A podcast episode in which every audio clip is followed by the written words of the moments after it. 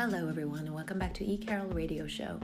So, a few weeks ago, I saw this um, Facebook post that I shared on my own profile. Um, this um, girl watching this, she was looking at a painting with a woman, with a motive of a woman dancing, and the girl starts to dance in the, the same way as the woman is dancing in the painting.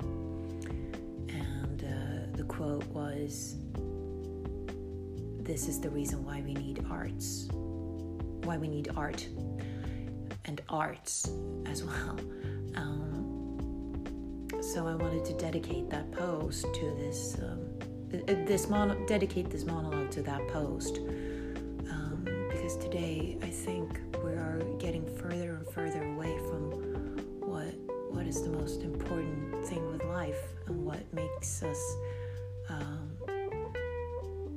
what gives us empathy and uh, insight, and that is not uh, rational things, it's uh, emotional things.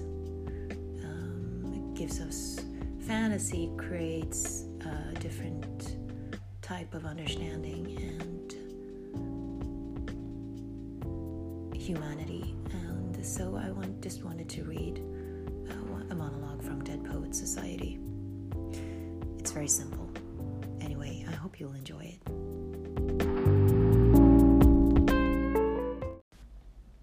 We don't read and write poetry because it's cute. We read and write poetry because we are members of the human race.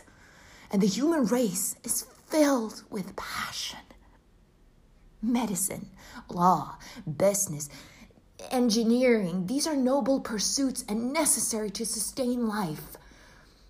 But poetry, beauty, romance, love, these are what we stay alive for.